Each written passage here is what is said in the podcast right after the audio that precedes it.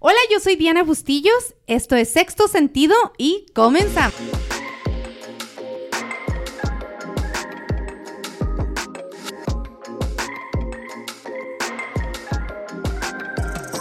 ¿Cómo están? Pues bienvenidos, bienvenidas, no se muevan. Este episodio me lo han pedido tanto, tanto, que de verdad estaba yo llena de tanta información que quiero compartir con ustedes y de verdad que espero que este episodio les sirva porque hay necesidad, hay necesidad allá afuera.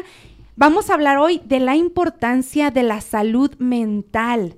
Y fíjese que este episodio, como, como se lo digo, me lo han pedido en cuanto, a, en cuanto a niños y en cuanto a adolescentes. Yo opino que la salud mental, y no sé si usted esté de acuerdo, es un tema que debemos de tomar en serio. No, no solamente nosotros como adultos, pero también ahora a las nuevas generaciones, ¿verdad? Por muchísimas razones, para evitar enfermedades, para evitar ah, repetir patrones, para evitar muchísimas cosas. Usted quédese aquí. Más si es de la comunidad hispana, déjeme decirle que este tema es un tema tabú. Así es que no se vaya, aprenda con nosotros porque le puede interesar ya sea que usted lo necesite o que sus hijos, conocidos o alguien se pueda beneficiar de esto. Y no podía tener mejor invitada. Ella estuvo con nosotros aquí el año pasado con un tema también súper interesante. Búsquelo de cómo las emociones afectan físicamente y cómo se reflejan en dolores físicos. Está muy interesante, pero hoy la invitamos nuevamente porque ella es la experta, la que sabe acerca de salud mental. Ella es Eli Mata Bustillos. Muchas gracias, Dana. Un placer enorme estar aquí de nuevo contigo y sobre todo con este tema eh, tan importante. Ay, gracias Eli por aceptar hacerlo porque fui con él y le digo, tengo este tema, me lo están pidiendo tanto, es tanta información, es tan interesante y tenemos que hacerlo juntas, entonces me la traje de nuevo. Gracias Eli. No, como siempre, un placer. De hecho, me dio mucho gusto, Diana, cuando me mencionaste que querías hablar acerca de este tema, porque, como tú dijiste, es un tema tabú. La salud mental en sí es un tema tabú creo que estamos viendo un poquito ahorita más información, nos estamos abriendo un poquito más, pero estamos viendo que en los últimos años estamos no nada más lidiando con más casos de salud mental, sino que estamos también prestando un poquito más atención a los niños. ¿Verdad? Bueno, yo sí, yo trato de ir a terapia, ¿verdad? Porque yo digo que lo necesito y todo el mundo lo necesitamos de cierta manera porque no he tenido aún la bendición de ser mamá, pero cuando se acercan a mí, mamás o ya chicas grandes que dicen, Diana, tienes que tocar este tema, digo, es que es tabú, ¿por qué no ponemos más atención como hispanos? No solamente a nuestra salud mental, pero ahora también a los chiquitos, a los adolescentes. Sobre todo saliendo de, de, este, de esta pandemia, ¿verdad? Hemos visto que definitivamente ha aumentado eh, los casos eh, más que nada en los adolescentes, te podría decir yo, pero igual también eh, lo vemos mucho en los niños. Entonces, ay, qué emoción. Mira, y esto empezó porque te platicaba anteriormente. Una amiga vino conmigo y me dice, Diana, tienes que tomar, tocar este tema, por favor. Dice, yo estuve en en tristeza, en cansancio, no tenía ganas de nada, no tenía motivación de nada, dice, por más de 10 años. Iba al doctor a ver qué, a ver qué tenía, me hacían estudios de todo y no podían encontrar qué es lo que yo tenía, pero no tenía energía de nada, motivación de nada. Yo me levantaba y trabajaba y regresaba y me dormía toda la tarde. Dice, por años, más de 10 años. Dice, ya después me dijeron, es que es depresión alguien me diagnosticó con depresión y yo dije, si alguien me hubiera dicho antes que esto era depresión, yo no hubiera desperdiciado más de 10 años de mi vida.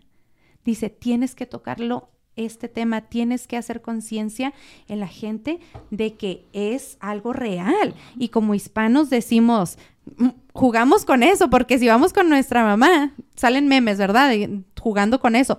Pero es verdad, si vamos con nuestra mamá y le decimos, ay mamá, es que me siento sin energías, es que ya tengo un mes que no te, no este, veo la luz, tengo nada más sueño. ¿Sabes qué? Ponte a trapear. Ponte a trapear, arregla tu cuarto, ahorita se te quita. No, no nos hacen caso, no piensan que es algo real. pero es el momento de tomar conciencia, entendamos que es algo real, sí es tabú, pero ya no estamos en los años de antes. Este año vamos a cambiar, es nuestra responsabilidad cambiar para nosotros y para nuestros hijos. Claro que sí, y creo que si tenemos la información adecuada, Diana, podemos intervenir, ¿verdad? Porque obviamente en la casa no se va a recibir la ayuda, ¿verdad? Obviamente mamá, papá, hermanos no nos van a brindar esa ayuda profesional que se necesita, pero si por lo menos estas personas tienen el conocimiento o el entendimiento de que esto es real, de que la salud mental existe, de que hay ciertos trastornos que son reales, no son creados en nuestra cabeza, ah, no es una imaginación, no es que seamos flojos, porque cuántas veces no escuchamos. Creo que esa es el, la palabra que más usamos con los adolescentes. ¿verdad? Y no te puedo decir cuántas mamás o cuántos eh, adolescentes tengo yo. Y el primer, la primera queja es de que es que son flojos. Entonces, me fascina trabajar con adolescentes porque ves el cambio en la terapia, en la sesión. Y, no es que sean flojos, a lo mejor está pasando algo más ahí, aparte de que, claro que hay un cambio hormonal, ¿verdad? Pero crear un niño es un reto, Diana, es un reto. Entonces, imagínate, aún en las mejores circunstancias, cuando todo va bien, tienen cambios de comportamiento, tienen cambios de humor, de repente incluso hasta agresión, a veces se vuelven un poquito agresivos. Hay que tomar en cuenta que el desarrollo normal de un niño permite que haya ciertos comportamientos, ¿verdad? Que un niño de repente le salga la agresión no necesariamente significa que es un niño agresivo ni que es un niño que tiene problemas, quizás simplemente ah, está experimentando con esta emoción ah, y debemos de permitirle. Ahora, a veces andan irritables en la adolescencia, el cambio hormonal. Las niñas y los niños son muy distintos, ¿verdad? Entonces, eh, y también cada niño es distinto. Si yo tengo tres niños en casa, yo no puedo tener la expectativa o esperar de que cada niño tenga el mismo comportamiento. Ahora, estamos hablando de retos normales, retos de, de ser niño, retos de ser adolescente cuándo se vuelve un problema y cuándo es cuando debemos nosotros, como papás o como adultos, empezar a decir, bueno, a lo mejor aquí ya es algo más, a lo mejor ya esto no es parte del, desarrollo normal. Cuando estos comportamientos que mencioné, se, agresividad, estar irritado, cuando se vuelven eh, con más frecuencia, por ejemplo, cuando son comportamientos ya con frecuencia, es cuando tenemos que empezar a nosotros a, decir, bueno, a tomar en cuenta que a lo mejor ya hay algo más allá, algo que a lo mejor tenemos que, evaluar. Y de hecho tengo, tengo una lista, ¿verdad?, de, trastornos, pero creo que los más comunes que vemos en la niñez vienen siendo la ansiedad, lo que es déficit de atención con hiperactividad, que aquí lo conocemos como ADHD, que usualmente se, recomienda medicamento. es, lo, más básico que veo yo casi siempre cuando veo un niño que es, que es diagnosticado con déficit de atención, con hiperactividad, están medicados. Tenemos eh, autismo, eh, pero ahí, bueno, ahí es un... Mm, se desarrolla eh, en autismo, por ejemplo, ya tenemos más información. Y antes pensábamos que nada más había como una severidad, ¿verdad? Un grado muy severo de autismo y estamos viendo un espectro que ya es, puede ser de muy leve a algo un poquito ya más severo. Entonces es importante también detectar, ¿verdad? Si, si existe eso. La depresión es un trastorno en niños que estamos viendo también mucho, al igual con otros problemas de, del estado de, de ánimo. Y algunos de esos, de esos problemas o trastornos, Eli, son hereditarios. Fíjate que em, sí, podríamos decir que son hereditarios y hay un dilema, ¿verdad? Hay ciertas teorías que dicen no. Eh, son completamente a, consecuencia de las experiencias de la vida, pero sabemos que sí hay ciertos ah, trastornos eh, hereditarios o podemos tener la posibilidad a lo mejor de desarrollar. Por ejemplo, está el trastorno, eh, para, para terminar, quedan dos trastornos alimenticios que vienen siendo los problemas de alimentación, por ejemplo, la bulimia, anorexia, que también a veces pensamos que nada más las niñas sufren de estos trastornos y no es cierto, ¿verdad? También hay niños que padecen de ciertos trastornos alimenticios.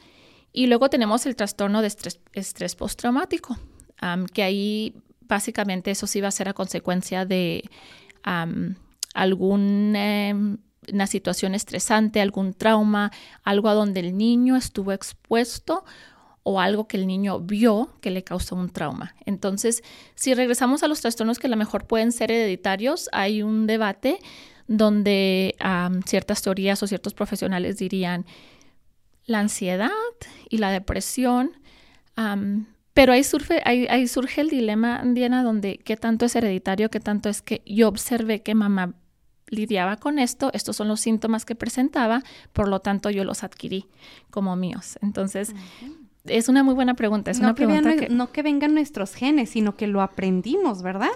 Al verlo. Y te digo, eh, cada, cada caso es distinto, entonces obviamente no vamos a descartar ni una posibilidad ni la otra. Pero ¿qué es lo que más le va a servir a ese niño? ¿Qué, qué, qué diagnóstico? Dependiendo del diagnóstico que tenga, cuál va a ser el enfoque, ¿verdad? No, si nosotros nos vamos a, enfocar y decir, es que, es que tú es hereditario y ya, o sea, es, lo heredaste de, tu mamá, vienen tus genes, entonces sí hay que tener mucho cuidado con, con la forma en la que abordamos, ¿verdad? Ese Porque lo aceptan y dicen, ya, o sea, es algo que traigo en los genes. Porque a mí me toca mucho ver casos así de, de, niñas que se han, de las han diagnosticado con depresión y es que mi mamá tenía depresión, mi abuelita tenía depresión, mi, entonces ya se piensan vuelve que es algo normal y que lo tienen que aceptar, ¿verdad? Ajá. de cierta manera.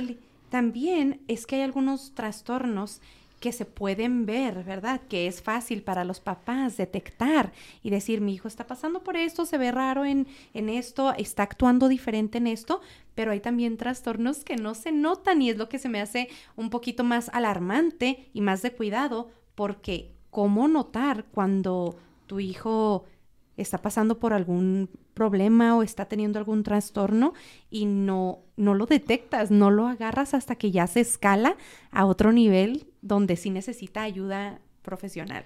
Claro que sí, y creo que eso ocurre incluso aunque tengamos a veces la información, porque sobre todo en la adolescencia hay niños y niñas que son tan buenos para esconder ciertos síntomas. Yo digo que siempre hay banderitas rojas, ¿verdad? Pero a veces, vaya, también vivimos, o sea, no siempre vamos a estar enfocados en esas banderitas rojas, ¿verdad? Eh, como mamá, como papá, a veces estamos ocupados en tantas cosas que vemos ciertos comportamientos y a lo mejor los atribuimos a algo normal. Me gustaría, te voy a dar una lista de todas las, por ejemplo, los comportamientos de los niños que usualmente desarrollan algún tipo de trastorno. Entonces, por ejemplo, si el niño tiene cambios muy drásticos de, humor o de comportamiento, muy irritable, muy enojado, enojada la mayor parte del tiempo, nos vamos a un extremo, ¿verdad? Algo que tenga rabietas, que sea algo donde es un extremo que esté interfiriendo ya con su función. Usualmente esa es una señal de que algo está mal. si hablan con frecuencia de miedos, de temores, si por ejemplo le tienen miedo a la oscuridad, no quieren dormir a solas, dicen que hay monstruos debajo de su cama, que hay monstruos en el closet, que normalmente como niño muchas veces eso sucede, pero ya cuando se vuelve un extremo de que el niño se levanta por las noches y se va a dormir con mamá, eh, que no puede dormir con la luz apagada, cuando está esto interfiriendo ya demasiado, hay que hay que observar, hay que poner atención porque posiblemente algo puede estar pasando y más adelante hablo acerca de, qué es lo que puede pasar con cada comportamiento.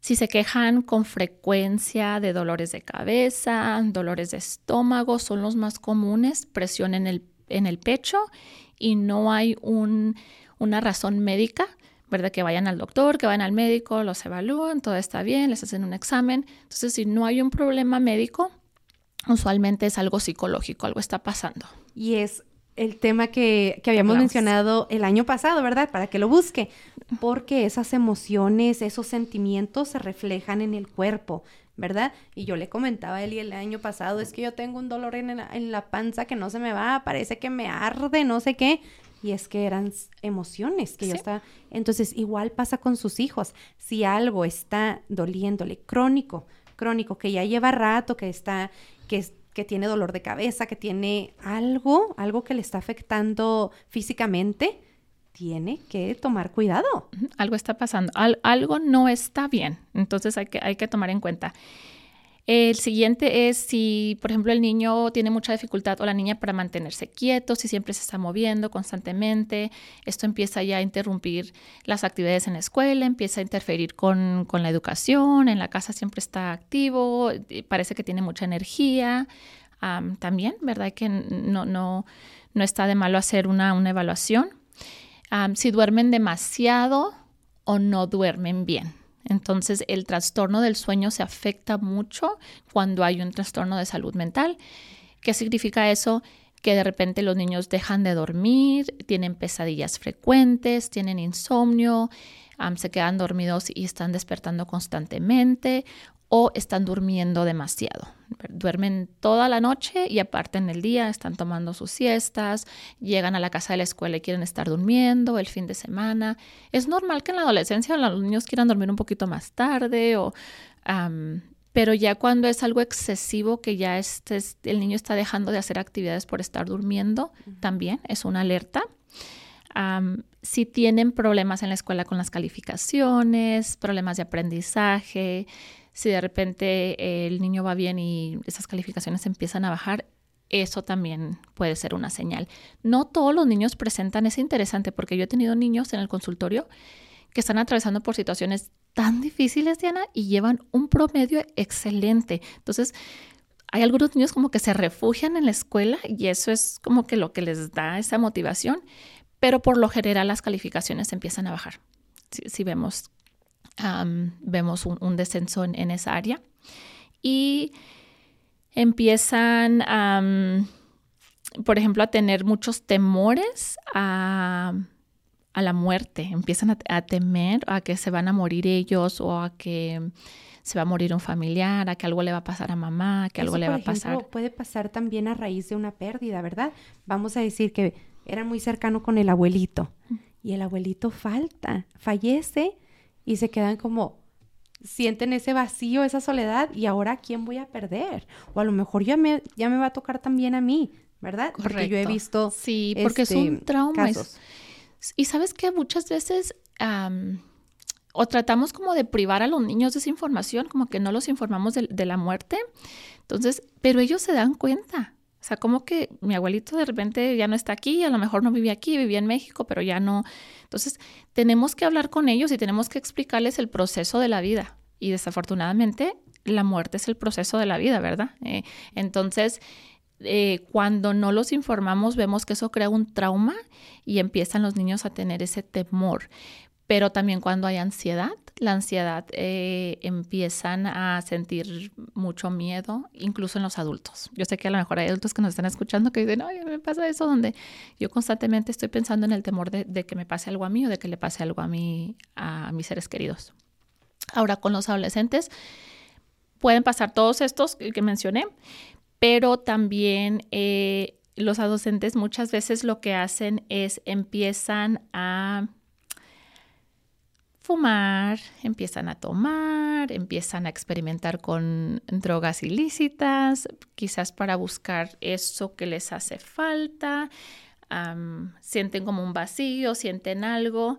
También empieza, empiezan a veces a, y esto sucede mucho, esto es algo que se autolesionan, es algo que estamos viendo desafortunadamente con más frecuencia.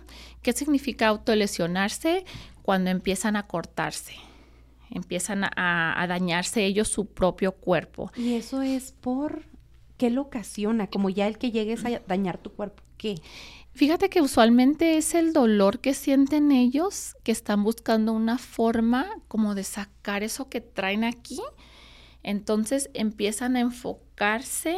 He tenido varios casos. De hecho, yo siempre les pregunto, siempre les pregunto es, ¿por qué? O sea, ¿qué, qué sientes tú cuando tú te estás cortando, cuando tú estás haciendo? Y usualmente es eso, es quiero, quiero o dejar de pensar en lo que estoy pensando y enfocarme en otra cosa, que mi dolor sea físico o quiero empezar a sacar ese dolor que traigo y, transformarlo aquí. Es como un enfoque eh, para... Fuera de su fuera de su mente. Y te voy a decir una cosa, muchas veces comienzan aquí, en las muñecas, en los brazos, y cuando de repente mamá o papá se dan cuenta que lo están haciendo o algún adulto, hacen el cambio, no es que lo dejen de hacer, hacen el cambio a otra parte de su cuerpo. Y eh, en el estómago o en las piernas. Empiecen a hacerlo aquí en la parte de su pierna y en el estómago. Entonces, mm, sí, hay que estar, papás, hay que estar alertas si de repente su adolescente se está cortando y deja de hacerlo de un día para otro sin recibir ninguna ayuda psicológica. Probablemente no es que dejó de hacerlo, es que simplemente cambió de, lugar de su cuerpo. También debajo del brazo, a veces lugares donde lo pueden esconder. Ahora, en la muñeca no se puede esconder, entonces eso no es interesante. Esta es una forma de decir, hey, es un grito de auxilio, ayúdenme, está pasando algo que también esto muchas veces no, a veces no, necesariamente lo dicen de esa manera, pero sí, o sea, es muy obvio, ¿verdad? Si yo volteo a verte tus, tus muñecas, tus manos, voy a ver que eh, estás lesionada. Pero lo que hacen a veces es que lo quieren cubrir, entonces empiezan a usar sudaderas. Y esa es otra cosa con los adolescentes, cambian su vestimento algo muy drástico. las niñas, eh, por ejemplo, las niñas que, han sufrido eh, algún tipo de abuso sexual, y los niños también, pero las niñas suelen hacer un cambio muy drástico de su vestimento.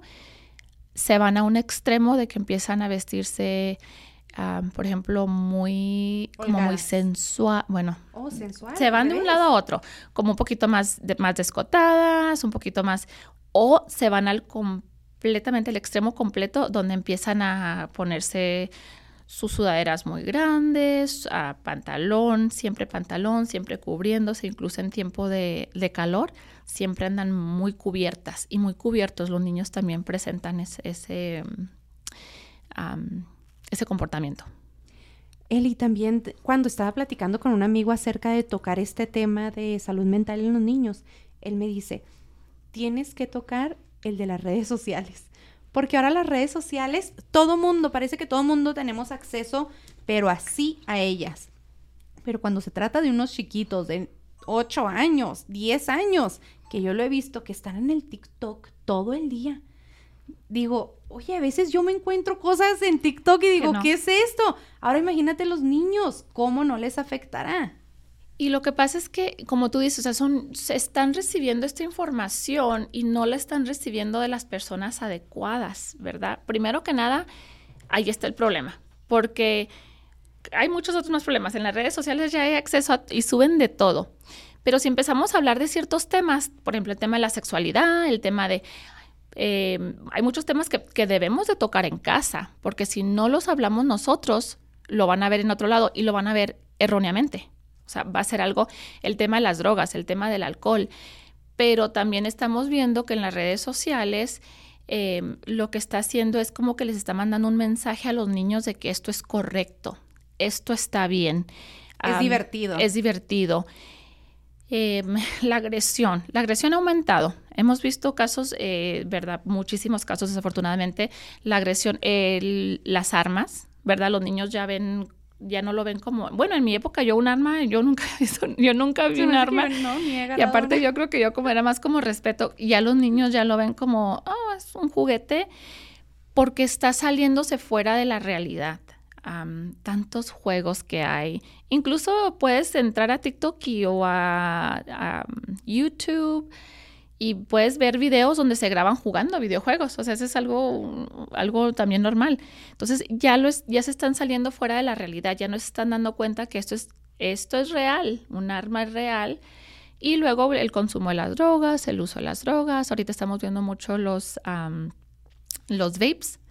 ¿Y el fentanilo? Uy, el fentanilo, sí. El fentanilo está como, es como ir a comprar dulces. Y es muy peligroso muy, muy peligroso. Entonces, sí, los niños tienen acceso a tantas, tantas cosas que, y a veces es cómodo para nosotros como papás, ¿verdad? Porque si yo logro que mi hijo me deje cocinar o me deje hacer lo que tengo que hacer y le pongo una tableta o le pongo un teléfono, me va a dejar hacer lo que tengo que hacer. Entonces ahí tenemos nosotros que, que tener mucho cuidado también de qué estamos permitiendo, porque hay, que tomar en cuenta que la información que están recibiendo nuestros hijos, la educación, los principios, lo más importante viene de casa, lo que estamos nosotros haciendo en casa. Ya, claro que van a adquirir ciertas cosas por fuera, eso es, no, lo, no lo podemos evitar, pero lo básico, lo esencial, lo vamos a moldear nosotros. Entonces, hay que informarnos, hay que entrar, hay que bajar todas las redes sociales, ¿verdad? Como papás, no porque las vayamos a usar, pero para saber.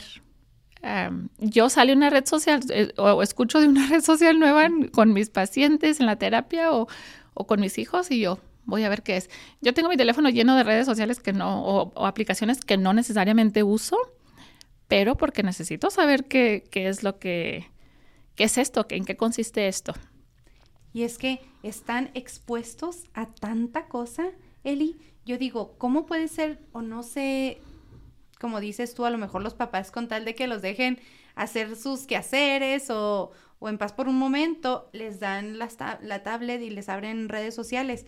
Pero ¿cómo puede ser que niños tan chiquitos tengan acceso a información que a veces ni uno como adulto entiende?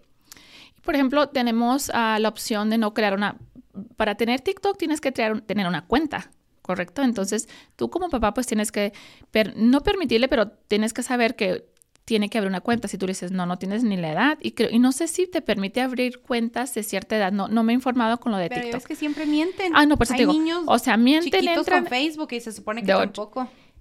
Y con Instagram. Ahorita creo que la plataforma más común es la de Snapchat.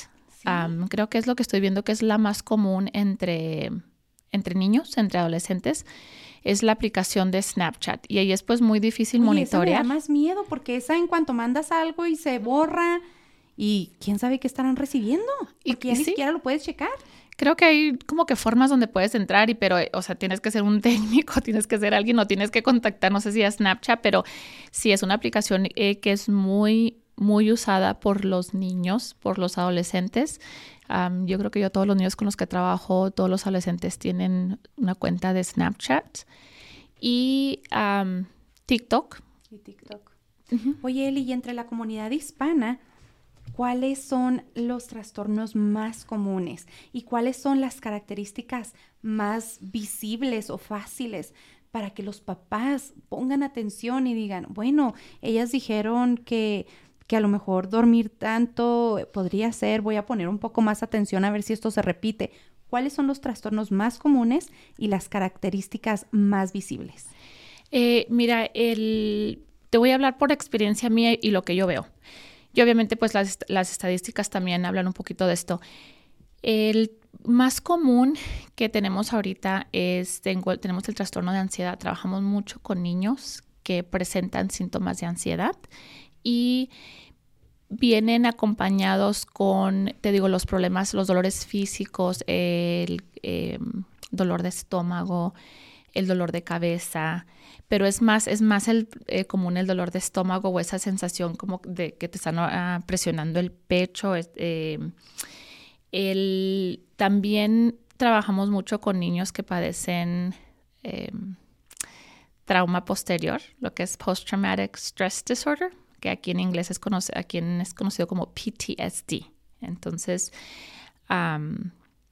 Eso es lo que viene después de un suceso fuerte. De un suceso fuerte. Y yo en mi caso trabajo mucho con víctimas de crimen. Entonces, eh, una de las cosas que veo es el abuso sexual en los niños y niñas. Y eso es mm, los casos que veo más frecuentes y viene acompañado de tantos síntomas desde miedo para dormir en la noche, ah, miedo para, estar a oscuras, eh, temor de estar solos, pesadillas, temor a, a, que los papás se vayan o los dejen, ¿verdad? Cuando un niño ruega, implora y pide de que no los dejen en algún lado, usualmente esa es una señal, no hay que ignorarlo porque el niño está reaccionando por algo, no nada más por berrinchudo, no nada más porque no se quiere quedar, hay algún motivo. Y yo esto yo no me canso de repetirlo. Si un niño no se quiere quedar en un lado con alguien y te está haciendo un berrinche, ojo, hay que poner atención. el no querer estar obviamente pues cerca de ciertas personas, pero más que nada el cambio en ellos, el cambio de comportamiento, el enojarse, el, si un niño está frecuentemente enojado, muchas veces es a, consecuencia de, un trauma, de, algo que le pasó a ellos. Si de repente hay un cambio muy drástico que se empieza a aislar, deja de hacer las cosas que le gusta, está durmiendo mucho, también vemos eso en los adolescentes, de que duermen mucho. Oye, Eli, ¿y qué les dirías a esas personas? Porque lo veo de verdad que a diario casi.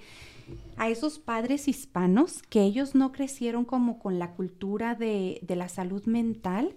¿Y qué les dirías como para que motivarlos a que abran los ojos y abran también el oído y escuchen y pongan más atención a sus adolescentes, a sus niños?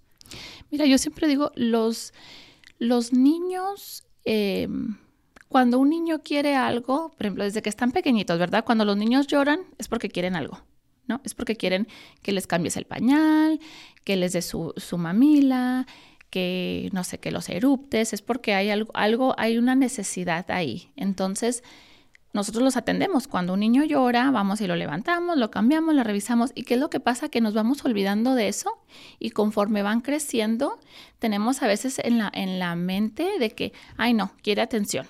¿Cuántas veces no escuchamos de que es que es un niño mimado, que es un niño consentido? nada más quiere estar llamando la atención.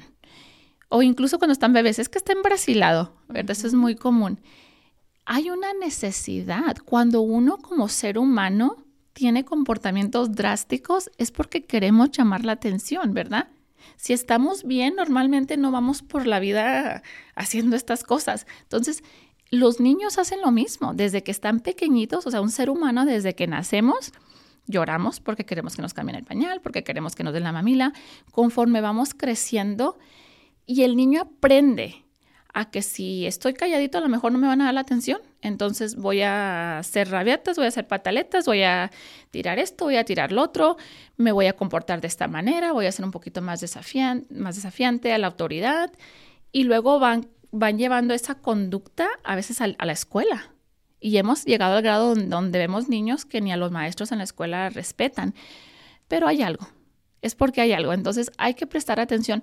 Y creo que es muy, yo entiendo, yo sé como, como mamá, eh, es muy difícil, es un reto muy grande.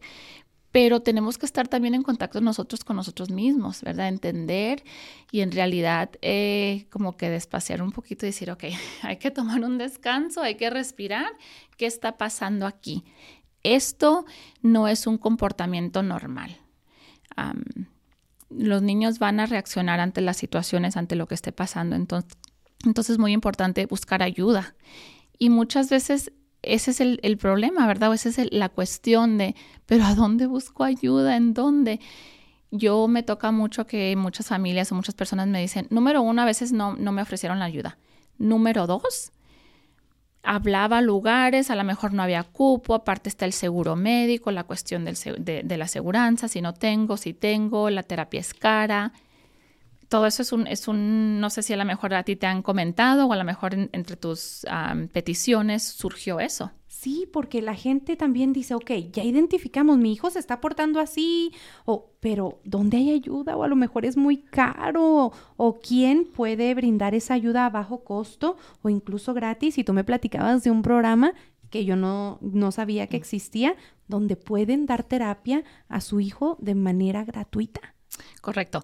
Mira, vamos a hablar, eh, se llama I Matter, o para traducirlo en español es Yo Importo y es un programa, eh, creo que te estaba comentando que hace, creo que hace como dos años o un año pasaron esta ley donde los niños, todos los niños del estado de Colorado tienen acceso a recibir una evaluación psicológica o de salud mental gratuito. Y esto es para determinar si los niños necesitan más ayuda, ¿verdad? Les hacen la evaluación y creo que les cubren hasta seis sesiones igual te puedo pasar la información para que la podamos compartir, pero si lo quieren buscar en las redes sociales se llama iMatter y eh, creo que son el símbolo, creo que son como dos manitas o no recuerdo, pero es algo colorido. Y lo que pasa aquí es que el Estado está otorgando, es un fondo. Entonces se unieron con proveedores, eh, psicólogos, terapeutas del Estado de Colorado, que están aprobados para eh, ofrecer estas terapias y el, Estado les los reembolsa a ellos. Entonces hay que buscar esa información. Eh, usualmente las clínicas médicas, los doctores, el pediatra tienen acceso a esta información, las escuelas también, o igual lo, podemos compartir, pero se llama I Matter, yo importo, y, todos los niños, no importa el estatus migratorio, creo que hasta los 18 años pueden recibir esta asistencia, 17, 18 años. Y luego, Diana, tenemos el Fondo de Compensación de Víctimas, que no me acuerdo si lo mencioné la vez pasada, pero creo que no, porque no, no estoy segura si tocamos el tema, pero si una persona es víctima de un crimen, y en este caso te comentaba los casos de abuso sexual, violencia doméstica, cualquier tipo de crimen que la persona haya sido víctima, califican para este fondo siempre y cuando se haya hecho un reporte a la policía. Entonces, si un niño está presenciando agresión entre mamá y papá, se habla a la policía, se hace un reporte, tanto la mamá o el papá, las, víctimas en este caso, tienen acceso a la terapia gratuita, al igual que los hijos, que, los hijos. Incluso puede ser cualquier tipo de crimen, cualquier si nos chocan, ¿verdad? Y, y, la persona huye, porque eso ocasiona trauma, eso se queda ese trauma psicológico. Entonces, cualquier tipo de crimen y no importa en el condado donde vivan, porque todos los condados tienen este programa, solo tienen que ponerse en contacto con, obviamente, pues alguien que los pueda guiar. Hay asistentes de víctimas. Cuando uno es víctima de un crimen, le van a asignar una persona que se va a encargar de ayudarnos a conseguir los recursos. Entonces esa persona nos va a dar la información y hay terapeutas que están aprobadas por el Estado para poder ofrecer este, este, esta terapia sin, sin costo. No tiene ningún costo y pueden ser hasta 20, 30 sesiones dependiendo del tipo de, crimen. Mira, es que son, hay oportunidades y la gente no sabe de esta información. Yo no sabía y yo voy a terapia.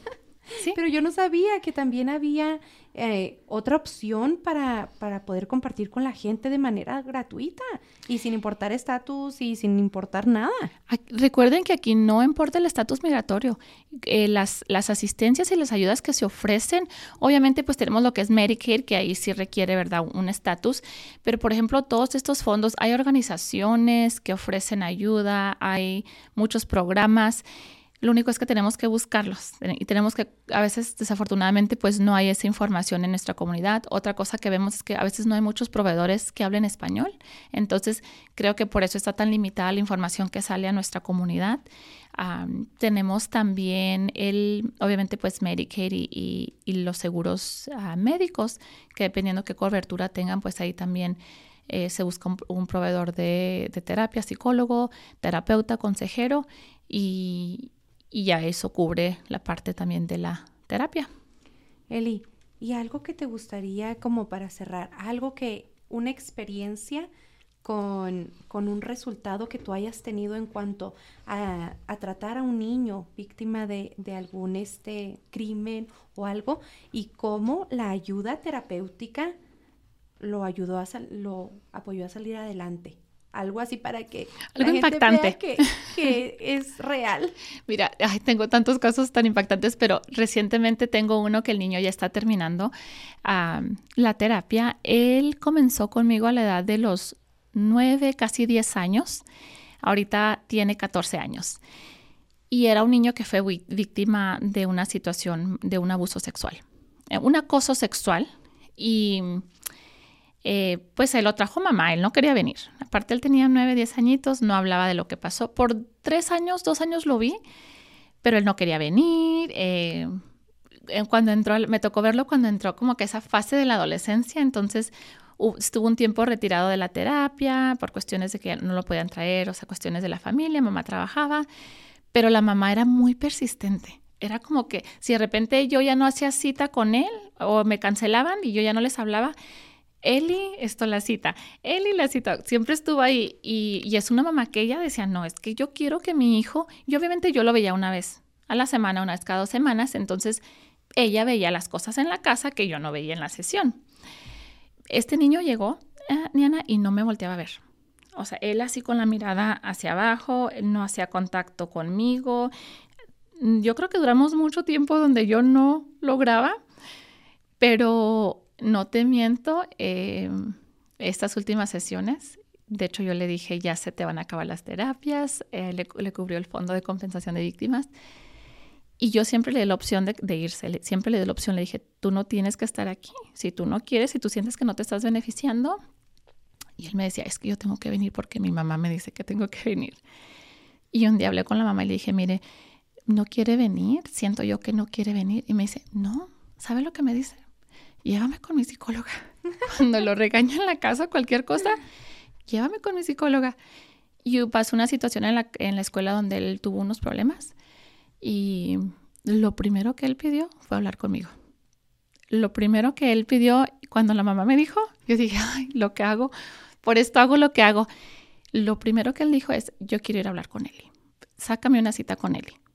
Y ya teníamos una cita programada, entonces la mamá me habla y me dice, ¿cree que podemos adelantar la cita? Le dije, claro que sí, le adelanté la cita. Y en cuanto llegó, todo, o sea, él me platicó. Soltó. Todo, todo, todo, incluso cosas que no le había dicho a mamá, o sea, platicó conmigo, viéndome. ya tenía tiempo que ya empezaba, ya me empezaba a ver un poquito más, pero es un niño completamente distinto, no nada más en la sesión conmigo, pero afuera. La mamá me dice, ya convive, ya sale del cuarto, cena con nosotros. de por sí que es un niño muy, por ejemplo, le gusta mucho su espacio estar solo, es muy introvertido, pero hemos visto un cambio. Y, y Diana nunca se me va a olvidar cuando la mamá me dijo, lo primero que él me pidió fue hablar con Eli. Dije, por algo, por esto hago lo que hago, porque uno piensa que no, pero hay un impacto, hay un cambio. Nosotros plantamos ahí la, semillita y la regamos y con el tiempo da frutos. Y a lo mejor es como un alivio, ¿verdad? Para él, me imagino como que el ir a desahogarse contigo, algo que no le podía decir a mamá. sí, y aparte yo creo que dentro de él sentía como que este es un espacio seguro, yo aquí puedo venir. Y a veces, a veces hablaba porque yo le preguntaba. me, tomó mucho tiempo, creo que ha sido el, el, paciente, ¿verdad? Que ha tenido más tiempo, pero siento como que como que logramos, ¿me entiendes? Como que rompimos esa barrera y logramos y esto a él le ha servido. Esto finalmente él habló conmigo acerca de lo que le pasó y es un niño de 14 años, entonces finalmente hablamos acerca de, la situación del abuso, hablamos de cómo se sentía, hablamos de, muchas cosas, ¿verdad? Pero hace apenas, te voy a decir, unos seis, seis meses que empezamos a hablar de eso, entonces como que él finalmente se sintió no sé si cómodo, Diana, o no sé si a lo mejor em, en la etapa de la adolescencia muchas veces necesitamos a alguien, alguien que nos escuche. Y desafortunadamente ese alguien no siempre va a ser mamá y papá. Tiene, muchas veces tiene que ser alguien de por fuera. ¿Por qué? Porque a esa edad es muy importante sentirnos que no nos juzgan, que no nos critican. Y vamos a sentir a veces que mamá y papá, a lo mejor, ¿por qué? Porque como mamá y papá queremos lo mejor para nuestros hijos. Entonces, ¿qué vamos a hacer? Vamos a regañar. Por eso es tan importante la terapia y yo cierro como tratando de hacer conciencia de lo importante que es buscar ayuda. Yo al igual con mi terapeuta, cuando me atoro, voy con ella. y luego a veces yo tengo mis juntas por Zoom. Tú también atiendes por Zoom, ¿verdad? Si no pueden venir al consultorio. Así es que en cualquier parte de Colorado, fuera de Colorado, en México, la pueden contactar a Eli. Ahorita nos va a dar su información. Pero yo iba con mi psicóloga y también descargaba, ¿verdad? Y en ese entonces estaba viviendo hace unos meses una prima conmigo. Y ella llegaba y yo, así ya hasta yo como llorosa, me decía, ya tuviste tu sesión, ¿verdad? Porque estaba tranquila, porque estaba descargada. Entonces es bien importante para nosotros como adultos buscar ayuda, buscar la manera de tener una calidad de vida. Si algo, si tenemos esa piedrita en el zapato que no nos deja caminar a gusto, es momento de sacarla. Basta de tabús, eso ya está en los años pasados. Es momento de hacer un cambio, es un momento de hacer un cambio para usted, para que usted tenga una mejor calidad de vida y también para sus hijos, para que no se repitan esos, esas conductas que usted tuvo, esos patrones o esos traumas que ellos a lo mejor vieron, que a lo mejor los están afectando vamos cortando con eso. Es importante buscar ayuda. Ahora sí, Eli, dinos dónde te encontramos, dónde te puede buscar la gente. Claro que sí. Ahora, de antemano, si por cualquier motivo no los puedo atender yo, obviamente pues yo los puedo canalizar con alguien. Entonces, me pueden marcar al 720-810-4063 déjenme un mensaje, me tardo 24 horas a veces o más en regresar las llamadas, tengo el teléfono saturado, pero igual me pueden buscar en las redes sociales, ah, estamos en Instagram como Latino Counseling o me pueden buscar Eli-Mata en Instagram. Igual ahí me mandan un mensajito ah, dependiendo de, cuál sea la situación. Igual si no los puedo atender yo, con gusto yo los canalizo. Hemos tenido algunas personas que nos han contactado después del último ah, podcast que hicimos y muchas veces pues yo estoy ocupada o, las chicas que trabajan conmigo, ¿verdad? Pero eh, siempre vamos a buscar eh, la forma, el recurso para canalizarlos con, con, las personas adecuadas para que reciban el tratamiento. Sí, así que anótelo, anótelo el número de teléfono porque también ah, después del episodio pasado que hicimos juntas, me llegaba, sí, mándeme su teléfono.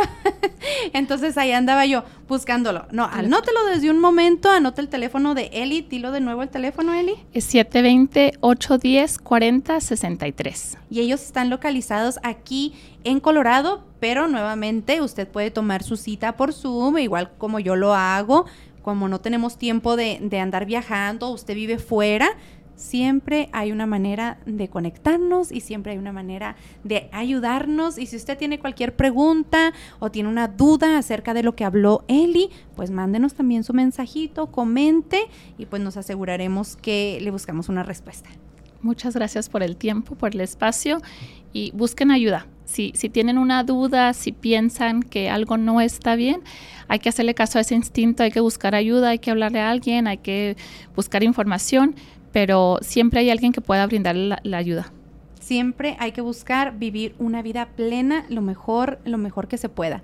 Muchísimas gracias, Eli, por ser parte de Sexto Sentido nuevamente, con tema tan interesante y tan necesario. Muchas, muchas gracias. Gracias, Diana. Y gracias a ustedes también por acompañarnos. Yo soy Diana Bustillos. Asegúrese que nos siguen en las redes sociales y pues esperamos leer sus comentarios. Hasta pronto.